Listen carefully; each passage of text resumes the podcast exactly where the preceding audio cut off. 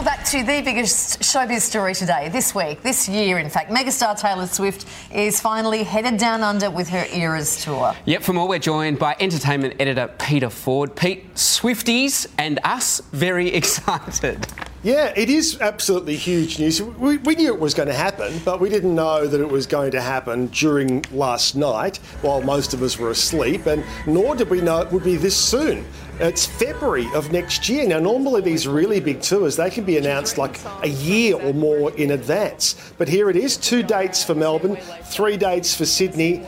Got to say, sorry, Brisbane, sorry, Adelaide, sorry, Perth only Melbourne and Sydney. But if you look at the World Tour, which was announced last night, it's very much a less is more tour because even for all of Asia, she's only playing Singapore and Tokyo. They're the only two dates. So that's why she's just not going to everywhere, like, say, Elton's tour, which we know has gone on for five years. She's really doing it in a very, very brief, sharp way. So the tickets will go on sale to the general public at the end of next week. If you want to get in advance, there'll be an American American Express pre sale or Frontier Touring pre sale. If you go to them and sign up, you'll get the opportunity to be 48 hours ahead of the pack. I do think there will be other concerts that will be added for Melbourne and Sydney, but uh, sorry, the other cities are not going to be included. That's the bottom line. Yeah, so.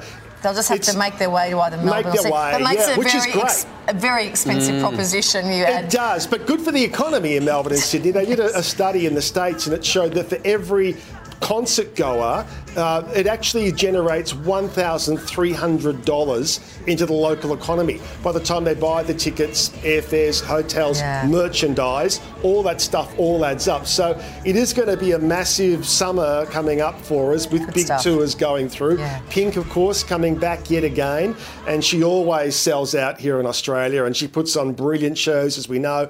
And the Foo Fighters coming back again. That one is going to be huge. Mm. So uh, we're in for a very big summer of concerts. Good stuff. Hey, a mishap from Beyonce's Renaissance tour has gone viral. What happened?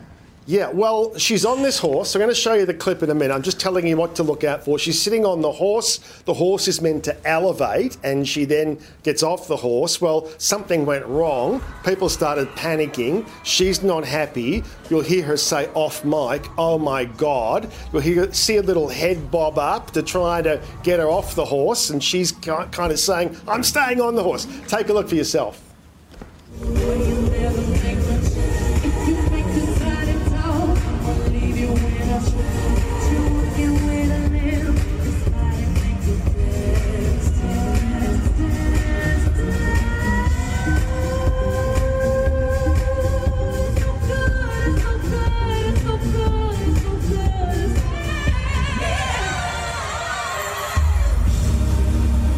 So, oh my gosh, do you reckon there would have been a bit of a diva tantrum backstage? Yeah. I reckon she got on a high horse about not being able to get off the you. high horse. Thank you very much. Uh, yes. Actually, there's been a lot of onstage incidents this week, oh, I'm, Pete. Here for, I'm here for it. Yeah, well, the Bebe yeah. Rexha oh, mobile... No, yeah. yeah. The Bebe Rexha mobile phone in the face was just shocking vision, and you've got a bit of an update for us on how she's doing?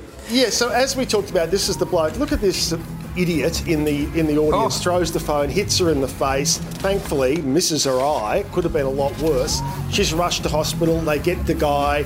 And I know people yesterday were all day tweeting and saying, I've never heard of her. Well, that's not the point of the story. The mm. point of the story is this is a young woman out on stage putting on a great show, and this moron thinks it's fun to throw a phone at her. And I say that he thinks it's fun because that's literally what he's told the police. He thought it would be fun to do that. So he's facing various charges of assault. He goes back into court on July 1.